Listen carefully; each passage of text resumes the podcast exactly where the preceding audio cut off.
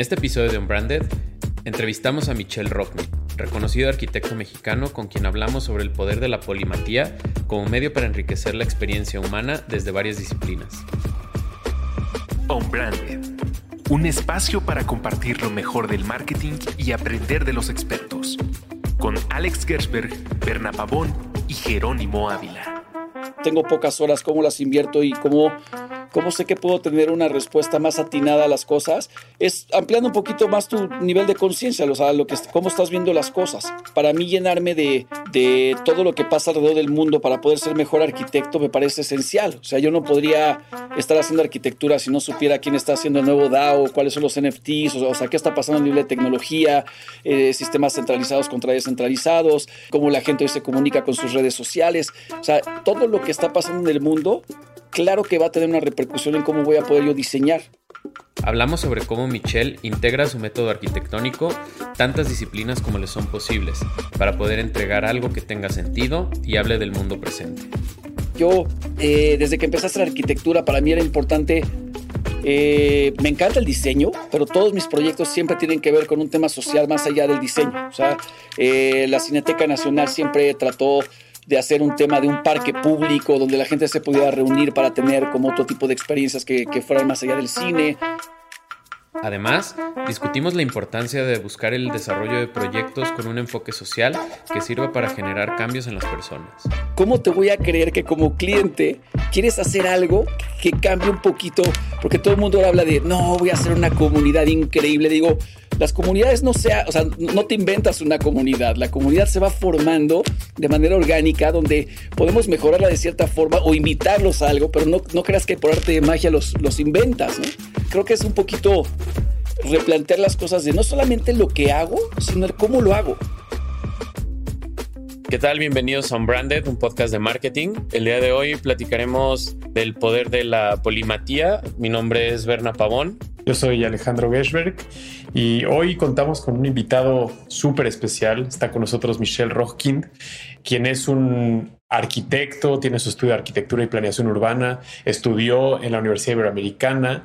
En 2002 fundó Roskin Arquitectos, un estudio creativo de diseño, tácticas de negocio y procesos de innovación experiencial con base en la Ciudad de México. Y bueno, se especializó en diseñar estrategias urbanas y soluciones arquitectónicas, convirtiendo las problemáticas contemporáneas en oportunidades de diseño. Además, Michelle ha sido reconocido en innumerables ocasiones. En 2005, seleccionado por Architectural Records como Design Vanguard, como una de las 10 firmas eh, internacionales del año, en 2010 como una de las Emerging Voices eh, por parte de el Architectural League de Nueva York, 2011, la revista Wallpaper lo nombró como uno de los 150 movers, shakers and makers that have rocked the world in the last 15 years. 2013, Forbes lo reconoce como uno de los arquitectos más influyentes en la escena contemporánea en México. Y bueno, eh, en 2021 fue nombrado el número 23 de las 100 personas más inspiradoras del 2020, con un montón de proyectos en México como el Museo del Chocolate en Estlé, la Cineteca Nacional, High Park Monterrey, Mercado Roma, etcétera. Michelle, un gusto estar contigo por aquí. Gracias por venir a Unbranded. Gracias por la invitación, encantado de estar aquí con ustedes. Eh, y a platicar, digo, siempre es curioso cuando escuchas que la gente eh, este, dice tu currículum, ¿no? Es, es, es, curioso porque te pones a ver tantas cosas que han pasado y, y, y cómo la gente se va, pues te van como pues dando como ciertos reconocimientos y cosas que, que luego te preguntas por. este, y, y, qué sigue, ¿no? Entonces, pero muy bien, contentos de estar acá y Gracias por la invitación. No, gracias a ti, Michelle, por, por tu tiempo. Y bueno, eh, en la introducción escuchaste, ¿no? Hablamos del poder de la polimatía, que me gustaría arrancar con, con esa definición que eh, un polímata es una persona que domina varias ramas del conocimiento. Es una definición bastante compleja, pero nos gustó mucho porque cuando estábamos investigando acerca de tu trayectoria, justo como dices, tan, tan larga trayectoria con tantos nombramientos, reconocimientos, pues también fuimos entendiendo quién es Michelle, ¿no? Y, para muchos tu nombre es mucho más que arquitectura, sabemos que la batería, la música ha sido algo que está presente en tu vida, mucha gente te ubica por, por tu pasión por correr, por la parte creativa, que son parte de tu día a día. Y, pero me gustaría saber, independientemente de lo que hay en las redes sociales y lo que hemos escuchado por otras personas, pero con todo este contexto, eh, y con todos estos estímulos, la batería, correr, la creatividad, este, la arquitectura, pero que tú nos cuentes de viva voz quién es Michelle Rochkind y cuál es ese legado que está dejando en este mundo. Pues mira, creo que puedo empezar como por este, mi familia, ¿no? Por un tema, hoy precisamente subí una foto ahí a mis redes sociales de, de nuestra casa de satélite. Yo me acuerdo que, o sea, fuimos como de los primeros, las primeras generaciones que se fueron a vivir a satélite porque mis papás decían que ya la ciudad era un caos, está hace 50 años o más. Entonces, de los primeros eh, vecinos ahí de Ciudad Satélite, en una casa con, con un papá científico, Premio Nacional de Ciencias, investigador de hígado, y mi mamá que eh, siempre estuvo metida como en su tema espiritual. Se fue a la India a buscar a su gurú, que en una época estuvo con Sai Baba, luego con Gurumai. Entonces, como siempre esta mezcla como de la parte como muy racional y la parte como muy espiritual, con tres hermanos, dos hermanos más, o sea, mi hermana Jackie, que es la más grande, que me lleva nueve años, luego mi hermano Sergio, que me lleva ocho, mi hermana Mónica me lleva tres, yo soy el más chico de, de esta familia de cuatro hermanos. Y siempre fui pues, muy curioso y aparte muy hiperactivo. O sea, yo me acuerdo que, puta, para que me estuviera quieto estaba este, difícil, ¿no? Eh, me acuerdo que en algún momento eh, a un amigo, uno de mis mejores amigos, este, nos diagnosticaron déficit de atención. A él lo acabaron medicando y a mí mi mamá dijo, no creo en estas cosas, a la chingada mejor te pongo a hacer cosas que te entretengan. Y gracias a Dios nunca me medicaron. No sé si para bien o para mal, ¿no? Quién sabe cómo, cómo hubiera sido el, eh, el resultado, ¿no? Y en algún momento de repente esa curiosidad me llevó a pues, hacer deporte todo el tiempo, porque como te digo, no, no, me, no me estaba tranquilo, no me estaba quieto. Nunca he dormido mucho, duermo cuatro o cinco horas diarias máximo. Y de repente, en algún momento me ponen una batería enfrente, mi hermano me presenta un amigo el que tocaba la batería, y mi mamá como que de repente dice, con esto seguramente se va a aliviar, cabrón. A ver, siéntate, siéntate a tocar.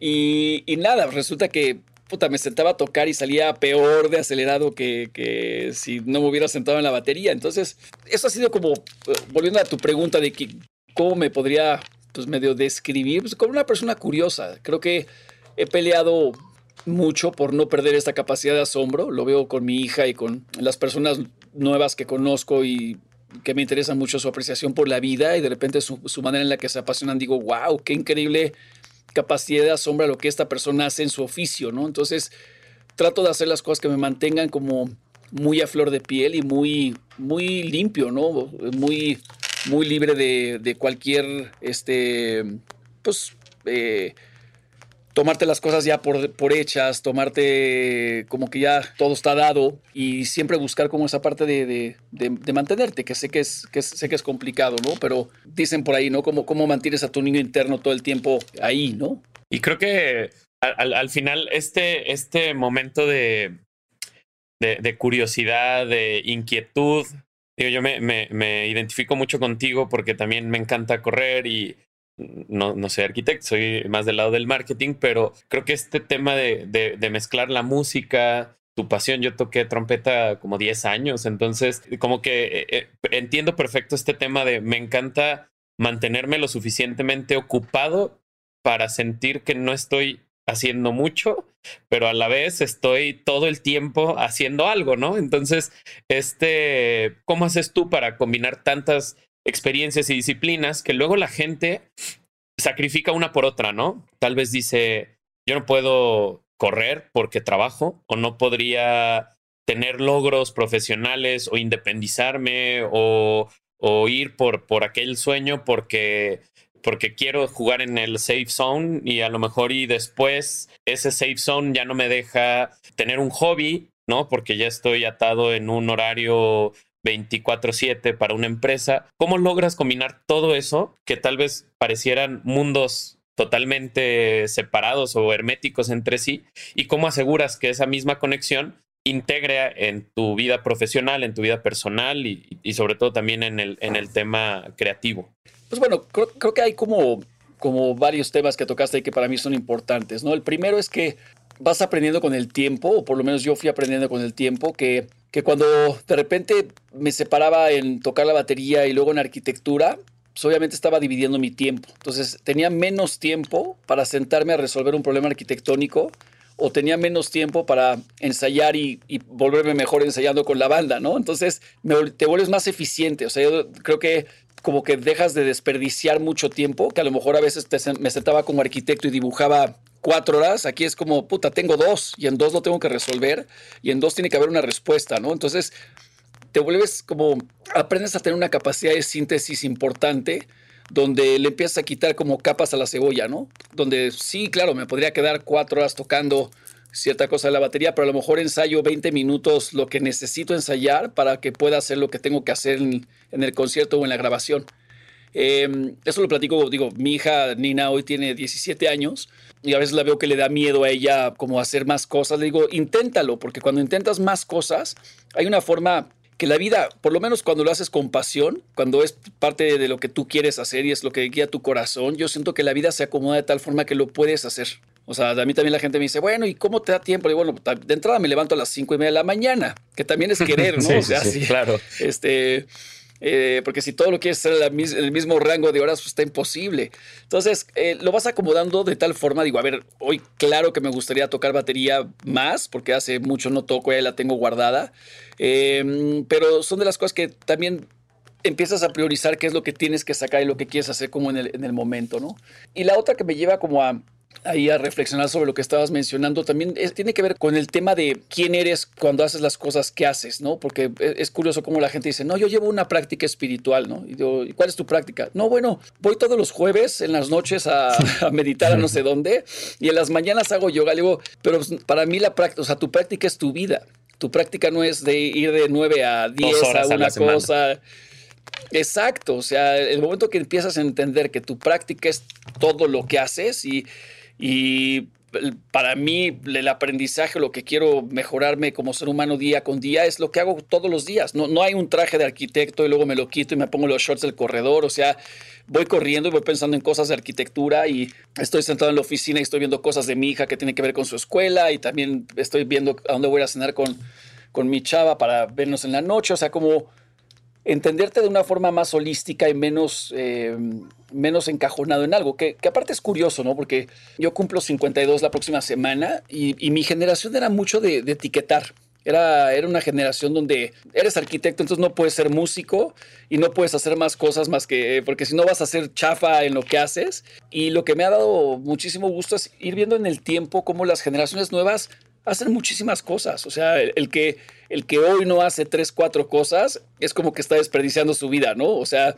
este, es, fotógrafo, pero aparte este, es publicista y luego también tiene otra chamba de no sé qué. O sea, este, que, que la verdad es que le suma, porque creo que lo más bonito no solamente en tema de, del time management o el manejo del tiempo, también hay una cosa como muy interesante. Yo me acuerdo que a nosotros nos iba la compañía disquera a los 18 años. Entonces a los 18 ya estábamos firmando con, con Virgin Records o EMI, EMI Music en su momento. Y me acuerdo que ya obviamente estaba en primer semestre de arquitectura y de repente estaba sentado en el, en el respirador en, su, en esa época que todavía se usaban respiradores. Y me acuerdo que no me salía lo que quería hacer. O sea, estaba dibujando y decía, puta, no sé por dónde Dice, bueno, la chingada, porque me tengo que ir mañana en el camión de gira, no sé si vamos a Aguascalientes o dónde íbamos. Ya me subía al camión, me iba de gira y de repente dejarlo tantito para meterme al tema de músico, de repente entre, entre canción y canción en un concierto, como que me caía el 20 de lo que tenía que hacer como arquitecto. O sea, así de, espérese, espérese, un papel, pásenme un papel. Momento, momento. y agarraba y me, me ponía a hacer un croquis ahí de volada, alguna cosa. Y también lo fui entendiendo en el tiempo como, como el meterle otra, otras cosas creativas a tu cabeza, lo único que hacen es mejorarte como ser humano. Entonces, de repente, mis amigos arquitectos, que solamente era un monólogo y no, hablaban de otra cosa más que arquitectura, me acuerdo que me daban mucha flojera, igual que los músicos, ¿no? Yo decía, ¿por qué no hablamos de otros temas? Aunque seamos arquitectos o seamos músicos, qué bonito meterle como más input a tu cabeza. Y eso hasta la fecha, cuando dejé la música al 100%, eh, pues me entró un bajón ahí porque decía, puta, creo que necesito alguna otra cosa que, que me mueva. Y recuerdo que en un momento donde no había mucho trabajo como arquitecto, me fui a Nueva York a estudiar cine, este, un curso de cine. dije, pues quiero, quiero ver alguna otra cosa, ver cómo me cambia la perspectiva de cómo hoy yo veo el tema este, de la arquitectura, el urbanismo y la sociedad desenvuelta en, en sus ciudades, ¿no? Me parece, primero que nada, un disclaimer esto siempre, este podcast solo es de audio. Y ahorita que dijiste tu edad, Michelle, me, me quedé, me quedé sorprendido porque de verdad, para, para los que nos escuchan, yo te veo y hubiera calculado 30 y altos, güey. Entonces, seguramente en esa magia que nos estás compartiendo debe de haber mucha, mucha juventud, güey. Eres como Benjamin Button, güey, vas para atrás. Este, pero gracias, gracias. Me encanta porque estás rompiendo un paradigma que, que a veces es fácil escucharlo, pero, pero en la práctica y con tu historia y con, con la, la apertura que nos estás compartiendo, darnos cuenta que no creo que solamente era generacional, creo que a veces tratamos de simplificar la vida y decimos, bueno, si quiero ser bueno en algo, le dedico X cantidad de horas y sacrifico todo lo demás. Y, y me parece que, que, definitivamente está este hack, no sé si llamarlo de otra forma, pero este hack de decir al contrario, ¿no? Cuando das el ejemplo de decir, bueno, si yo tenía dos horas en vez de cuatro, pues me tengo que acostumbrar a hacer de mis dos horas las dos mejores horas que puedo hacer, ¿no? Y, y me parece que eso es algo que al final es una filosofía de vida porque da igual si haces cuatro, cinco o diez cosas, pero las que decides hacer las haces con esta capacidad de dar tu 100, ¿no? Y de realmente decir, en el tiempo que tengo para tocar la batería, la voy a tocar lo mejor que puedo. Y el tiempo que tengo para correr, voy a dedicarme a correr. Y, y también es curioso cómo, pues no somos personas que vivimos con, con pasiones por silos, ¿no? Somos una misma persona. Entonces, creo que ese ejemplo de, de estar entre rola y rola y que aparezca la, la, idea es literalmente eh, nosotros que le hablamos mucho a gente del mundo del marketing, eh, agencias creativas, etcétera, pues es algo que constantemente escuchamos, ¿no? El hecho de decir, cuando estás sobreestimulado es que permites que muchas cosas empiecen a agarrar esa, esa forma que a veces cuesta trabajo. Y, y también mencionaste algo que, que a mí en, el mundo del marketing no me deja de, de sorprender, que es la curiosidad, porque yo creo que muchas de las preguntas que le hacemos a gente, hemos tenido aquí directores creativos, este, futbolistas, músicos, y, y al final hay algo que, que creo que se ha, ha, sido muy similar en todas las opiniones, que es si pierdes la capacidad de, de sorprenderte, de asombrarte, y si pierdes la curiosidad, estás muerto, ¿no? Entonces, me parece que lo que nos estás compartiendo es súper poderoso porque nos está dando una guía de tienes que mantenerte estimulado, tienes que mantenerte, escoger las cosas que te van a seguir todo el tiempo teniendo con esa llama interior.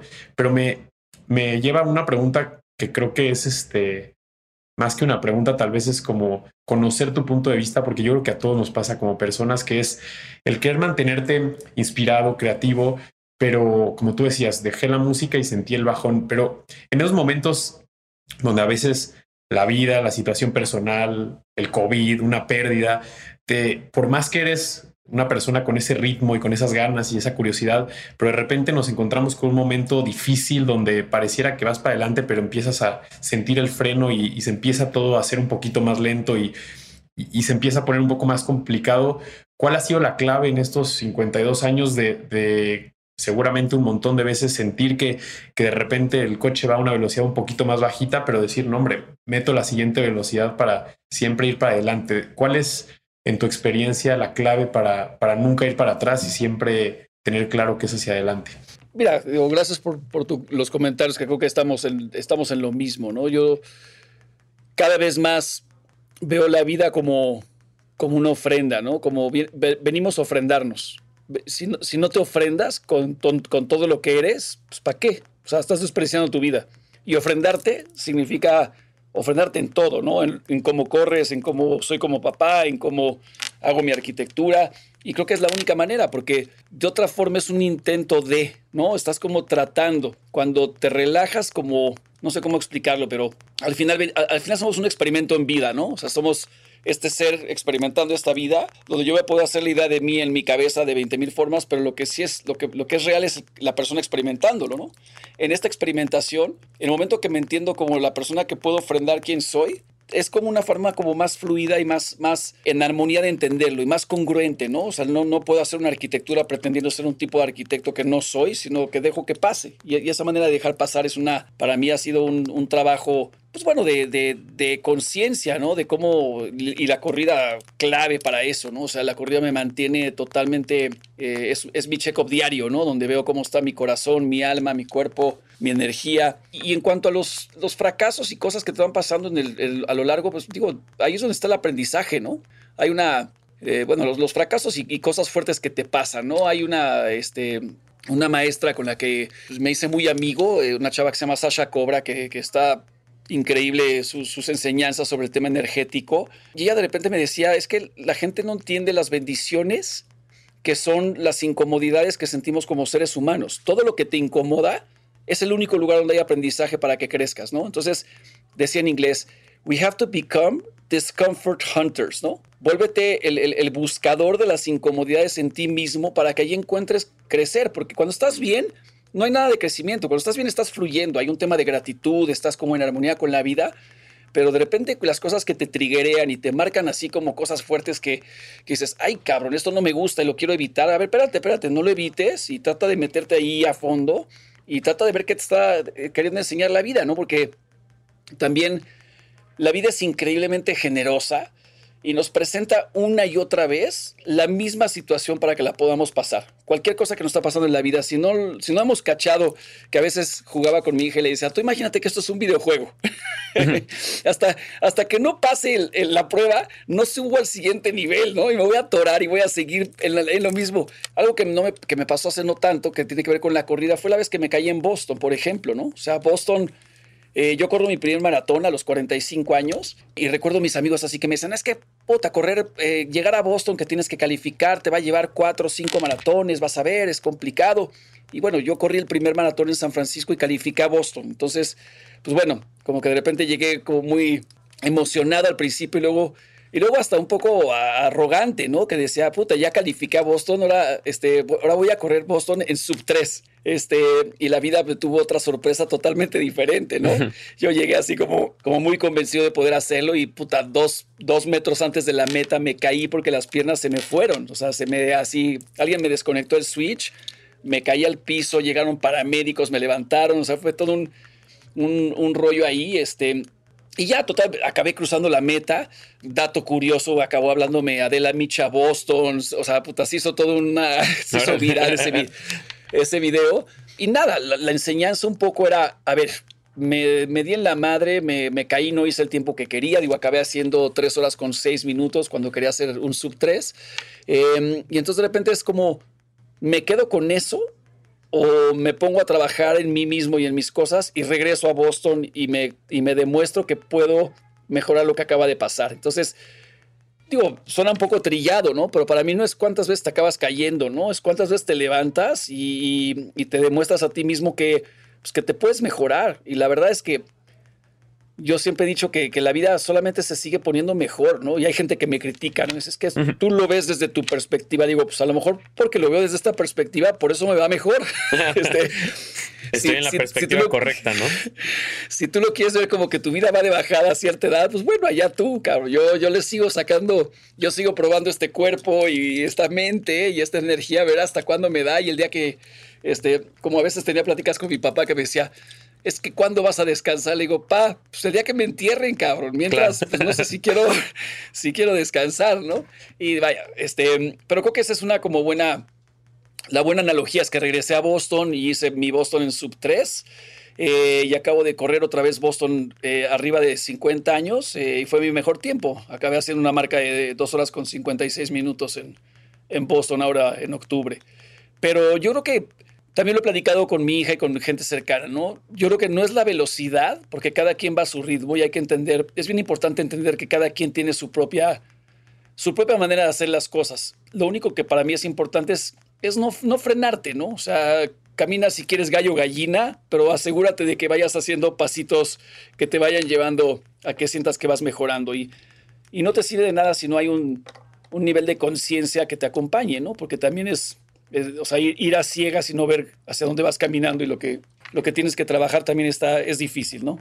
Y es que finalmente yo creo que el, el momento en el que tú asumes tu, tu espacio de confort y dejas de, de sentirte retado, es un, es un momento sumamente eh, engañoso, ¿no? Porque por un lado puedes decir, llegué a mi sweet spot, ¿no? Y estoy en donde en donde juego ya cómodo, domino lo que quiero hacer.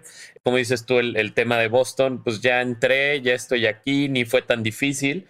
Pero creo que ese momento puedes caer en esa tentación y darte una patada en el trasero y decirte, así no llegaste aquí, que realmente creo que ese es el mensaje, ¿no? Es, es como el lugar que, que, conseguiste, no lo conseguiste en un área de confort, ni lo conseguiste estirando la mano y dejando que todo cayera aquí, sino es una, una forma de recordarte que, que llegaste ahí de alguna forma eh, de sacrificio, si lo quieres ver, o de constancia o disciplina, y el momento en el que, en el que tú, de cierta manera, eh, discriminas o, das por hecho que todo eso no vale, porque es muy fácil ver el resultado y, juzgar solo el resultado y decir, bueno, Michelle es, es, un erudito y todo le sale bien, cuando no conoces el proceso y cómo te lleva ese proceso ahí.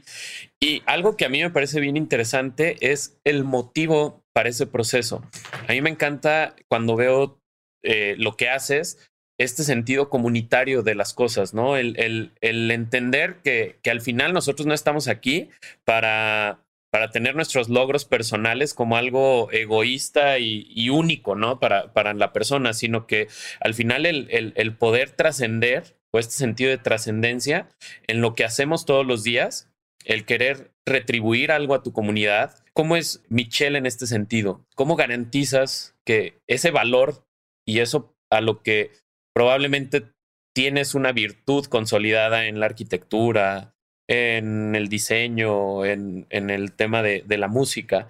¿Cómo aprovechar estas virtudes para retribuirle algo a la comunidad?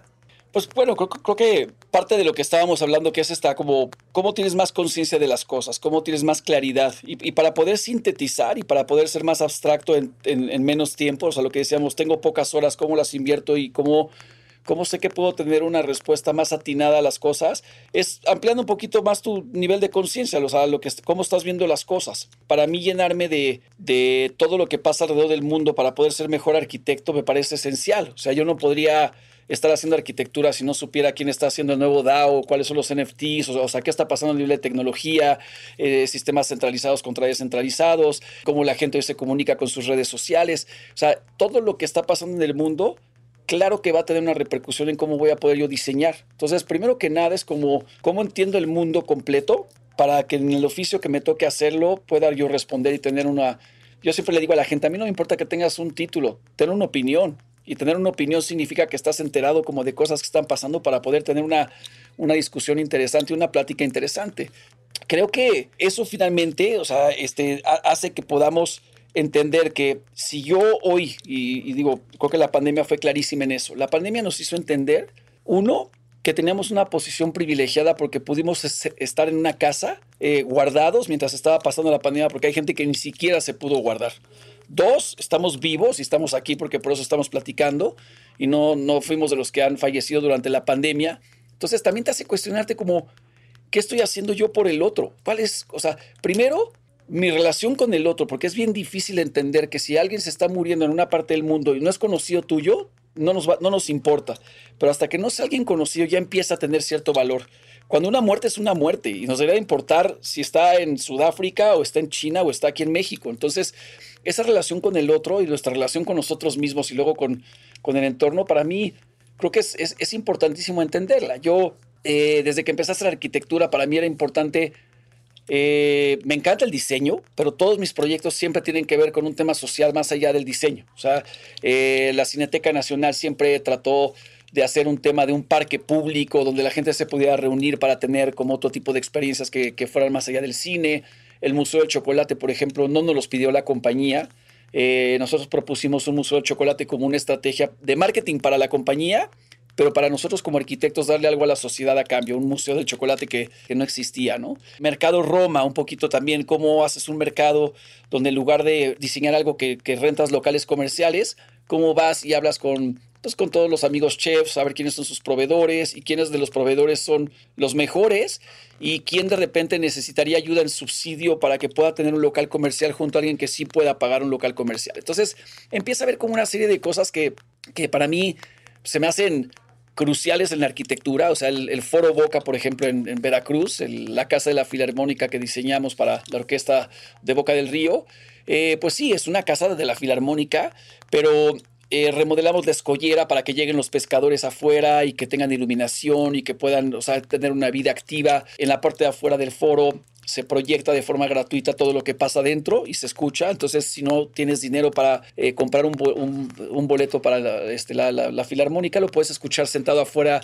en la plaza que está hecha de granito. O sea, en fin, una serie de cosas que cada vez que llega un cliente, eh, un poco mi, plática o mi, mi, taller, un poco ejercicio con ellos es, a ver, tú me estás diciendo que quieres hacer una ciudad increíble, eh, donde todo el mundo va a vivir de cierta forma, pero eso es en 10 años.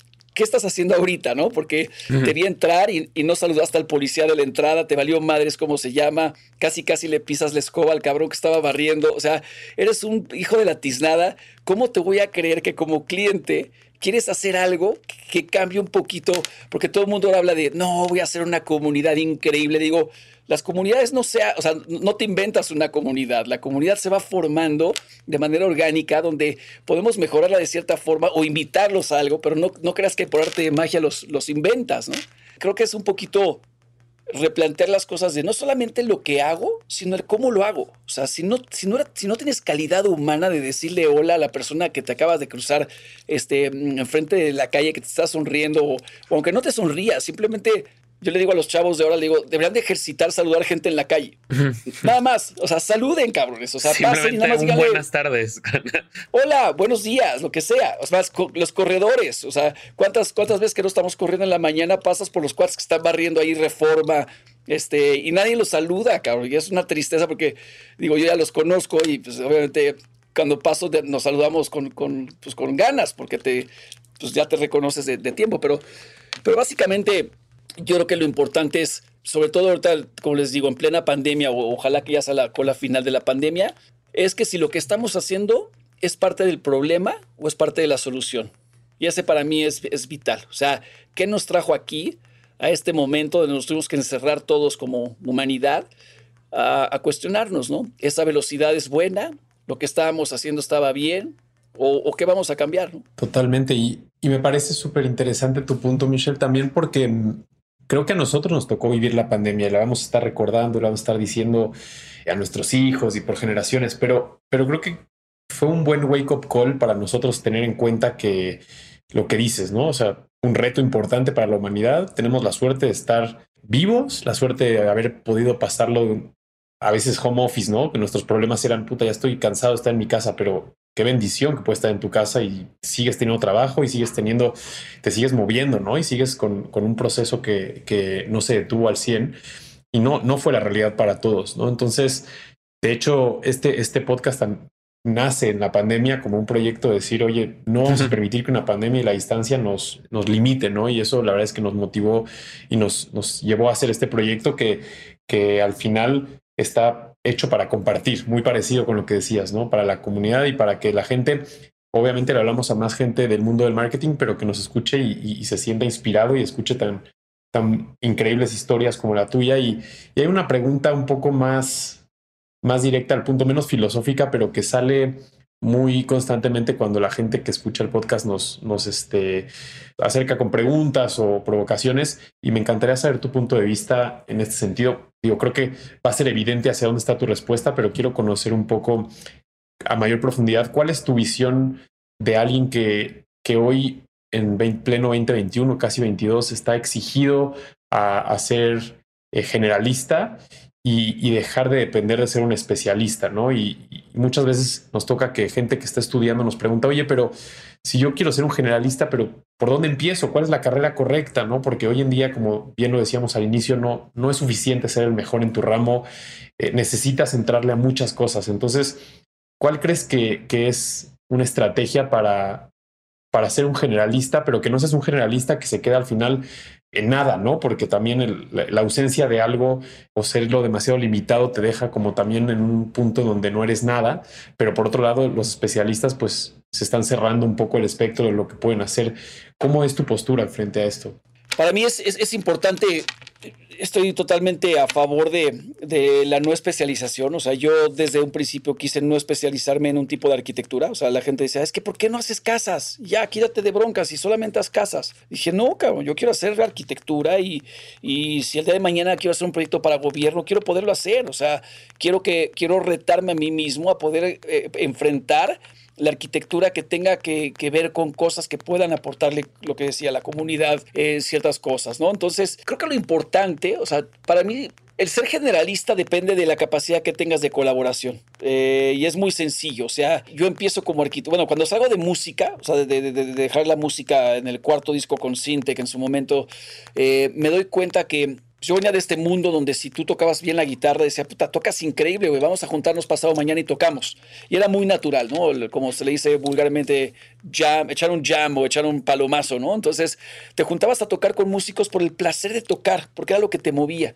Cuando salgo de la música para hacer arquitectura, me di cuenta que nadie colaboraba. Era como puta, un sacrilegio eh, pedirle a un, arquitecto que te invitara a su oficina porque él pensaba que te ibas a robar sus diseños, ¿no? Había esta cosa como, como muy extraña en, su, eh, eh, pues en las épocas que a mí me toca empezar a ejercer como arquitecto que con el tiempo obviamente va cambiando. Lo que te digo, las nuevas generaciones colaboran todos. Entonces, lo que me empiezo a dar cuenta es que no me bastaba con la arquitectura. O sea, yo de repente atacaba un proyecto y decía, necesito un sociólogo, un antropólogo, necesito un financiero, necesito quiero que esté sentada gente conmigo que me ayude a poder entender todas las partes que significa ser un generalista, pero entendiendo, o sea, gente con una capacidad muy atinada de ciertas cosas, ¿no? Y entonces, ¿qué pasaba al principio? Invitaba gente a, por ejemplo, el proyecto de Nestlé. Pues Nestlé no me iba a pagar que trajera cinco cuates a la mesa, ¿no? Entonces, lo típico como, como empezamos todos, que era, oigan, ¿qué onda? Cáiganle, güey, de aquí los invito a comer, pero pues, regálenme una hora de su tiempo. Entonces llegaban, me daban una hora de su tiempo, llegábamos con una estrategia con el cliente y le decíamos, oye, espérame, creo que tu pregunta está mal formulada. Si yo como arquitecto te respondo solamente a lo que tú me estás pidiendo, vamos a tener un proyecto equivocado. Déjame replantear la pregunta, pero con la visión de este sociólogo, este antropólogo, este cuate de finanzas, y déjame poderte presentar algo. Entonces, esa ha sido la historia de mi vida. O sea, toda mi vida ha sido de colaboraciones con gente que, uno, admiro, dos, respeto muchísimo, tres, tengo la capacidad y las ganas de aprender de lo que ellos pongan en la mesa. Porque también hay mucha gente que dice, yo soy súper, este, yo colaboro muchísimo. Y es un dictador, cabrón, ¿no? O sea, invita a gente a colaborar, pero te dice... A que se, a que se metan a, su proyecto. Exacto, hazlo así porque así lo, lo quiero hacer. Entonces, la única forma que yo he visto por lo menos porque esa es mi vivencia, que funcione eh, un tema de ser generalista, es rodearte de gente súper chingona en otras áreas, que te puedan dar ese feedback donde a ver, yo, yo, no quiero convertirme en, una, en un arquitecto que solamente haga salas de conciertos, pero para hacer el foro Boca, puta, me traje a cuatro especialistas de diferentes partes del mundo a que pudieran darme una respuesta sobre cómo atacar mejor el proyecto y cómo resolverlo de, de mejor forma. Entonces, por eso les decía desde hace ratito, creo que es importante eh, estar estarte enterado, o sea, cuáles son tus fuentes de, información, qué noticias estás leyendo, qué podcasts escuchas, cómo te mantienes enterado de lo que está pasando en el mundo, para que entonces puedas tener una opinión sobre algo. No tienes que ser el mejor, pero simplemente tener una opinión y, también saber cuándo quedarte callado y escuchar a los expertos en, ciertos temas, ¿no? Definitivamente. Y siento que hoy el, un reto fuerte en la formación de, digo, nos, escuchan muchos universitarios y gente que está estudiando. Y, algo que yo vivo en la universidad con, mis alumnos de pronto es eso, ¿no? El, la, la, el, cómo no ves más allá de esta interdisciplinariedad, si es, si es que así se dice, este, en la que pues tú como arquitecto o yo como mercadólogo o cualquier profesionista no va a tratar incluso toda su vida con gente que piensa igual que ellos, ¿no? Y entonces cuando tratas de llevar un trabajo creativo a la mesa de un financiero que solo entiende de cifras y, números, pues probablemente debes de desarrollar ciertas habilidades que no tienen nada que ver con un libro y con una, con una teoría que vas a aprender, sino que pues van a, ayudarte a ser más empático con ese otro punto de vista, que definitivamente va a ser importante el punto de vista de un financiero, como lo puede ser de un sociólogo, como lo puede ser de un médico incluso, pero esta apertura incluso al, poder entender que la vida profesional requiere esa interdisciplina y el poder ir de la mano con un fin común, es súper importante al, desarrollar un proyecto. Y creo que eso en, en, la escuela jamás lo ves. Y a veces en la vida laboral no es algo que las mismas marcas procuren, ¿no? Cada cuando en una corporación grande hay actividades donde en, en distintos departamentos conviven y van viendo las respuestas que van teniendo sus proyectos a partir de, de, lo que cada uno construye, ¿no? Porque vivimos como en espacios separados, más hoy con, con, con muchas compañías que trabajan en home office o que centralizan ciertos proyectos en, en distintas eh, oficinas, pues tal vez tú eres parte de un proceso muy largo y nunca estás socializado con la base, ¿no? Con a lo mejor con, la, con el área de producción o con el área de mantenimiento, qué sé yo, pero creo que eso también es un reto muy grande al, momento de liderar proyectos, crear comunidades y, por ahí creo que es una gran oportunidad. Ahora, algo que me gustaría preguntarte y creo que regreso a, las dudas que probablemente tengan eh, personas que ahorita apenas van empezando con su carrera profesional y es el branding personal, ¿no? Creo que hoy no podemos asumir que no somos nosotros mismos una marca, lejos de las compañías para las que trabajemos. Y, creo que es algo que, logras hacer muy, muy bien. ¿Cómo logras tú poder llevar este desarrollo de una marca sólida? ¿Cómo logras, digo, transmitir todo esto en, en torno a que, a que construya la marca Rocking, ¿no? O sea, creo que hoy eso ya tiene un peso. ¿Qué tips podrías darle a la gente que nos escucha? Pues mira, e-, es algo que también lo vas entendiendo con el tiempo, porque, pues digo, primero pasé ahí como tratando de buscar nombres de oficina porque decía, puta, nadie va a saber decir mi apellido, ¿no? Está complicado, digo, hasta la fecha hay muchísima gente que ni sabe cómo pronunciarlo, ¿no? Eh, pero en otro momento de mi vida, por ejemplo, cuando dejé la música, me acuerdo que, puta, metí la batería en un closet y traté de que no se me se me relacionara con la parte de la música porque tuve mucho problema al principio que la gente no me creía. O sea, al principio era como, ay, tú eres arquitecto, no hombre, si te acabo de ver tocar en Rocotitlán, cabrón, ¿no? En, en Rockstock o no sé dónde. Eh, y entonces dije, a ver, voy a ahorita tratar de evitarlo al máximo. Em, y luego lo que me di cuenta fue que en, México había como una, un, un, gran peso donde le quitaba credibilidad pero en otras partes del mundo le daba muchísimo. O sea, de repente me empezaron a hablar en Europa, de Estados Unidos, oye, ven a dar una plática porque queremos que, que, nos platiques tu formación no tradicional o no convencional, que a lo mejor hace que tu arquitectura se pueda ver de cierta forma, ¿no? Entonces, empecé a viajar muchísimo, me invitaron a dar, este, como maestro invitado, di clases en SciArc en Los Ángeles, he dado clases en Penn, en Filadelfia, en, en, Harvard también di clases, en, en Barcelona, pues en varios lugares. Y en ese momento fue cuando de repente empezaron a, a, llamarme en México, ¿no? Como, oye, arquitecto, ¿puede usted también dar clases en las universidades de por acá? Eh, y como todo, ¿no? Cuando de repente empieza a pasar algo fuera, ya te llaman de regreso, con lo cual de repente me empecé a sentir cómodo de hablar de la música. O sea, ya, ya la gente se había olvidado un poco de, de eso. Eh, curioso porque de repente ya en plenos proyectos nuevos, la gente de repente me decía, oigan, eh, oiga arquitecto, ¿y usted nunca le han dicho que se parecía al baterista de Alex Intec? Y yo, pues ese soy, ese soy yo, ¿no?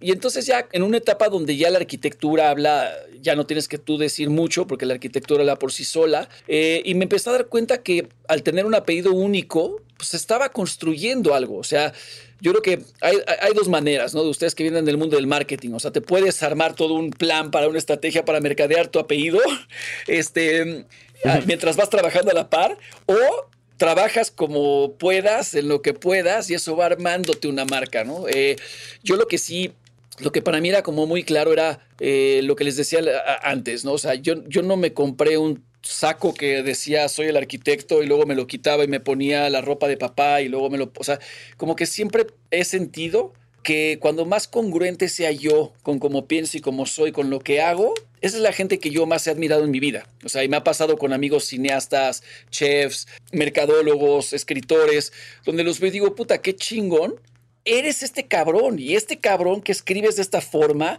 o esta amiga que eh, lo que cocinas eres tú. O sea, no hay, no hay duda. O sea, no te vería cocinando de otra forma porque es una extensión de ti. Y es ahí donde, donde pasa esta magia que, que a veces este, también lo he platicado con los amigos, que digo, ¿cómo hay gente que entiende como su trabajo como una forma espiritual, ¿no? Entonces, hay gente que a lo mejor no medita, no hace yoga ni nada, y están hiperconectados, cabrón, porque su manera de relacionarse con su arte o lo que están haciendo es tan natural y tan fluido que es una meditación todo el tiempo, ¿no? O sea, están, su trabajo se convierte en lo que decíamos hace rato, en esta práctica que pues te vas dando cuenta, digo, en arquitectura está fácil decirlo, ¿no? Pero eh, porque suena hasta medio cliché, pero yo digo que lo que construimos nos va construyendo a nosotros y de la misma forma pues el escritor que escribe un libro lo vuelve a transformar en el siguiente capítulo de su siguiente libro, ¿no? O sea, nos vamos vamos, digo, afortunadamente, ¿no?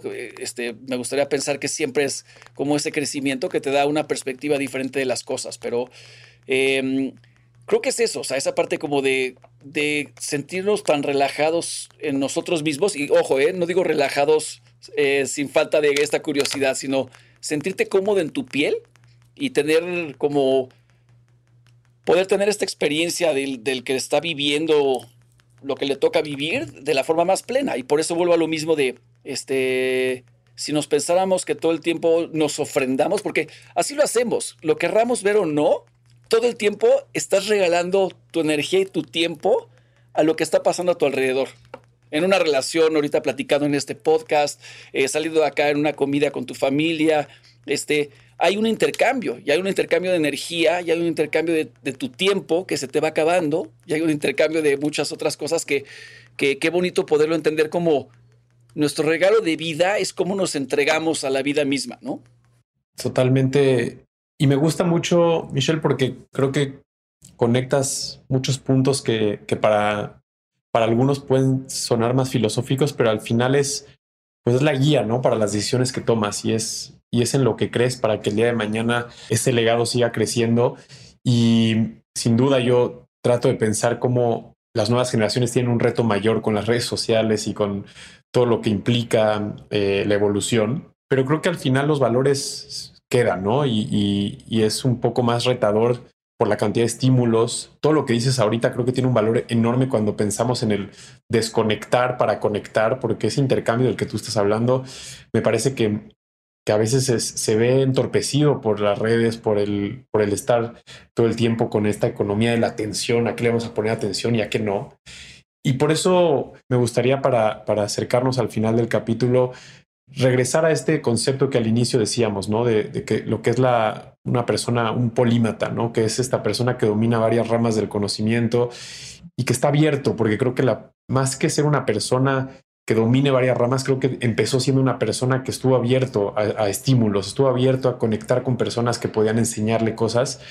Y, antes de hacerte esta pregunta, me gustaría como reflexionar el hecho de decir, ¿qué pasa si en vez de tratar de saber de mucho eh, y querer solamente como que ir llenando el, librero de libros de diferentes temas, pues es más bien entender a quién tienes cerca, ¿no? De qué familia vienes, quiénes son tus papás, quiénes son tus abuelos, quiénes son tus mejores amigos, tu pareja, tu familia, y, y cómo hay estímulos ahí mismo que, que, te vuelven una persona más completa, ¿no? Porque eh, me gusta que ese intercambio energético del que hablas al final puede ser conocimiento, puede ser eh, compartir experiencias, compartir algo que a ti te pasó, ahorita que nos hablabas, por ejemplo, del maratón, pues poderlo transmitir a alguien de y que se convierta en algo que no tengan que vivir ellos porque pueden vivir otra experiencia aprendida por lo que tú compartiste.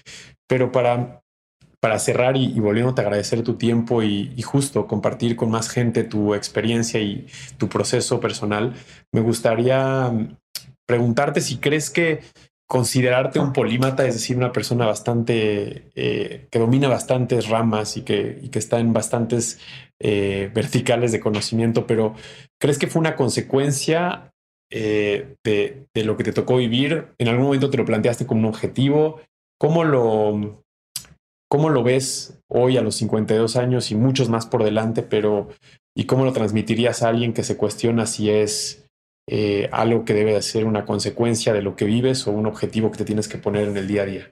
Pues eh, creo que, creo que basta con, con, con observar. A ver, yo lo veo un poco en retrospectiva y, y, como que nunca lo dudé, pero, pero cuando estaba en la música era claro que, que no me veía envejeciendo como músico en México. O sea, en México no hay, o sea, Claro que hay nuestra versión de los Rolling Stones podríamos decir que es el Tri, por ejemplo, ¿no? Ya, o ahí sigue tocando este Caifanes, o ahí va Café Tacuba, que llevan años, años tocando, pero digo, yo, yo en lo personal como que de repente la mejor versión que vi de mis amigos era evolucionar en productores de compañías disqueras o producir otras bandas, y de repente decía, tal vez no era lo que, eh, no me quería quedar con con mi claim to fame, así de, ay, tuve mi momento de fama a los 20 años cuando sacamos esta canción en MTV, ¿no? Porque también simplemente observar, o sea, cuánta gente de los que hemos sido fans, tanto músicos como cineastas, no se quedaron atorados en el camino por eh, soberbia o porque ya no pudieron evolucionar de cierta forma, o más bien, cómo evolucionaron los que sí supieron evolucionar.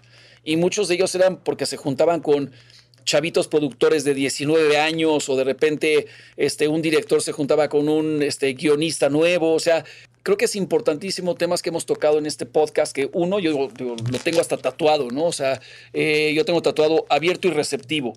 O sea, ¿qué tan abierto y receptivo estás a colaborar? ¿Qué tan abierto y receptivo estás a recibir información que, te, que sea capaz de transformarte, ¿no? Creo que hoy tengo como muy clavado eh, también como, como metodología. Eh, en inglés es Transformative Transactions. Estas transacciones que te transforman, ¿no? O sea, yo, yo quiero en todo lo que haga, eh, es clarísimo y así lo platico pues, ahorita con mi novia actual o, con clientes que tengo en proyectos nuevos. Les digo, si no hay crecimiento en lo que hagamos, ¿para qué lo hacemos? O sea, si no crecemos como cliente eh, profesionista en términos de arquitectura, donde aprendimos algo juntos, igual con mi hija, o sea, el momento que ya no creces, ¿para qué estás? ¿No? O sea, ¿cómo, entenderlo? Entonces, creo que es bien importante cómo nos vamos como planteando ciertas cosas y darnos cuenta hasta dónde hay crecimiento y no. Yo me di cuenta que de repente con la música no sé si hubiera crecido lo que hoy crecí y, y tampoco considero, siento a veces peligroso decir, hacernos como, como especialistas en todo, porque también eh, hay, muchos generalistas que por abarcar tanto de repente te quedaste en una capita súper ligerita de, información general, ¿no? Que tampoco se trata de ser el diario este, de Daily, donde puedo platicar un poquito de, de cosas. Creo que lo más interesante, como también hemos mencionado, es estas cosas que yo leo o escucho en mi día a día, de esta información que selecciono, porque también hay un ruidero cabrón en, en todos los medios, no estamos sobreestimulados a qué le pongo atención, qué selecciono como esa atención que estoy recibiendo y cómo la proceso a través de quién soy y qué me llama la atención.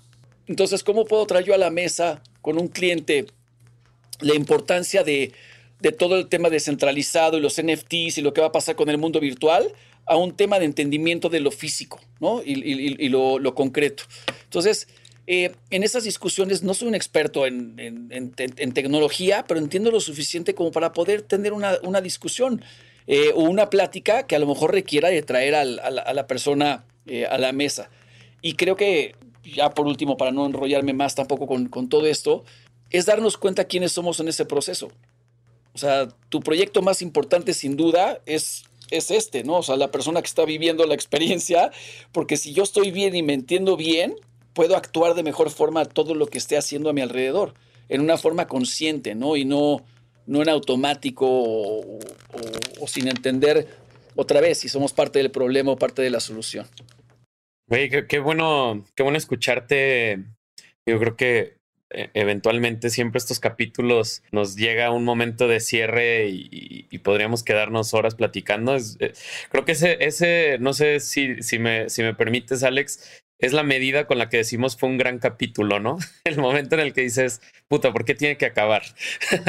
Pero bueno, eh, Michelle, en serio, muchas gracias por, por compartirnos. Creo que hoy hemos aprendido mucho de, de, de, de ti, de la persona, lejos de, de retomar este inicio de leer un currículum que siempre es importante el retomar estos logros, pero creo que siempre es más importante recordarnos cómo llegamos ahí y, en verdad hoy ha sido una, una muy buena clase inspiradora en, el sentido positivo de, de, pues de seguir alentados a conocer más, a desafiarnos, a cuestionarnos por qué estamos donde estamos, a dejar de, de, sentirnos cómodos, el no tenerle miedo a perder esa vida de Mario Bros en el nivel y, y, estarlo intentando hasta lograrlo, porque yo creo que a veces mucho de lo que hacemos o no hacemos tiene una relación con los miedos, con las frustraciones, con, con el no querer o, el, querernos mantener lejos del, de, del, error y del fracaso.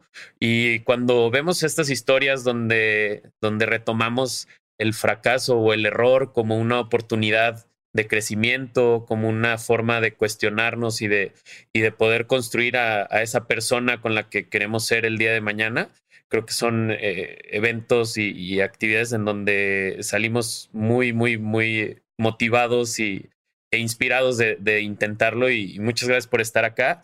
A todos los que escucharon este capítulo, si les gustó, compártanlo, síganos en Spotify y en nuestras redes sociales como Branded Podcast. Sigan a, Michelle, si aún no lo siguen, eh, eh, como Rockin en cualquiera de sus redes sociales. Y de nuevo, muchas gracias Michelle por, por acompañarnos el día de hoy.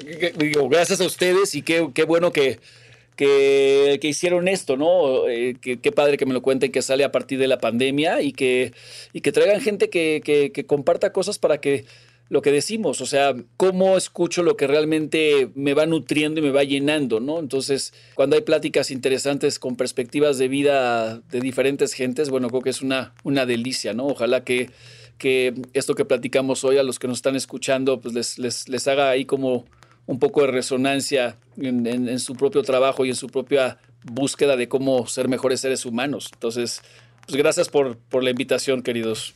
Un placer. Mil gracias, Michelle, por compartirnos no solamente eh, algunas estrategias de, de, tu vida profesional y lo que has hecho para llegar a donde estás, sino también nos abriste ahí algunos tips y hasta historias personales que la verdad es que lo valoramos muchísimo. Muchas gracias y pues nada, nos vemos en la siguiente, en un capítulo más de Unbranded. De verdad te lo agradecemos muchísimo. Gracias por estar aquí. Gracias a ustedes. Hasta luego. Gracias por escuchar Unbranded. Revisa el resto de nuestro catálogo donde seguramente encontrarás otra conversación que será de tu interés. Tus comentarios y ratings en las plataformas de escucha nos ayudan a crecer y llegar a más personas. Nos escuchamos en el próximo episodio de Unbranded, un podcast de marketing. Unbranded es una producción de Sonoro.